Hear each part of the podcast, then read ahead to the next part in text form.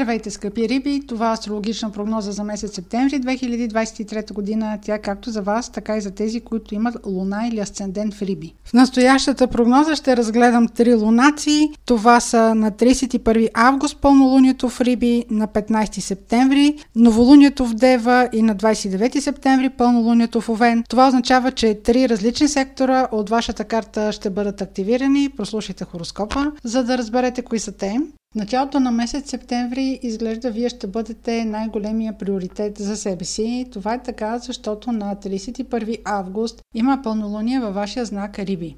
Краят на август и поне до средата на септември, вие ще имате за приоритет личните взаимоотношения, може да имате някакви сделки за извършване, може да сте в преговори, Пълнолуние ще ви даде ентусиазъм да наложите собствената си воля и собствената си гледна точка, а също така да подредите нещата според това как за вас са работещи.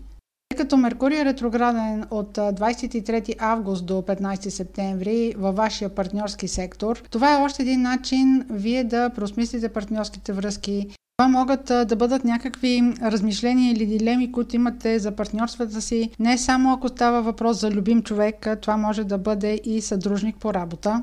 Доколко плановете на вашия партньор се синхронизират с вашите. Пожелайте да промените хода на връзката си, момента е месец септември. Друг сектор от картата, който е оживен, през септември това е секторът на работата и рутината. Венера е там от няколко месеца, защото беше ретроградна и тя ще е ретроградна до 3 септември, но нейното влияние няма да се ограничава до началото на септември. Работната среда може да бъдат, може да касаят вашите задължения на работното място. Може да имате, примерно, някакво преназначение или дори назначаване на нова работа. Обърнете внимание на датата 16 септември. Около тази дата е възможно да подпишете някакво споразумение. Може да бъде договор за работа, разбира се. Това обаче няма да бъдат най-добрите условия, които могат да ви се предложат. Ако се обърнете назад, може да си припомните около 11 юни, 22 август и сега около 16 септември дали събитията по тази формализация на разговорите или на преговорите, които водите, всъщност каква история има зад гърба си. Ако е възможно, оставете подписването за след началото на октомври. Друг начин, по който Венера ще напомни за себе си през септември, но вече ще бъде с, по-скоро с емоционален заряд, а не толкова около формалности, ще бъде на 29 септември. Тогава Венера, тъй като тя управлява любовта и парите, има напрегнат аспект с планетата на изненадите Оран. Тук може да се наложи някаква промяна в ежедневието и в рутината ви. Тя може да е продиктувана и от любовна връзка, може да е продиктувана примерно от това, че има някаква промяна в финансовото ви състояние и в разходите ви. Общо взето, в края на месеца ще има едно отрезвяване, ако примерно сте били в някаква любовна връзка, дали с този човек ще продължите или няма да продължите на, напред. Но направете си една ретроспекция, примерно за датите 2 юли, 9 август и сега 29 септември. Дали сте имали някакви разминавания като мнения на, на вас и вашия партньор, дали примерно сте се разделяли или събирали.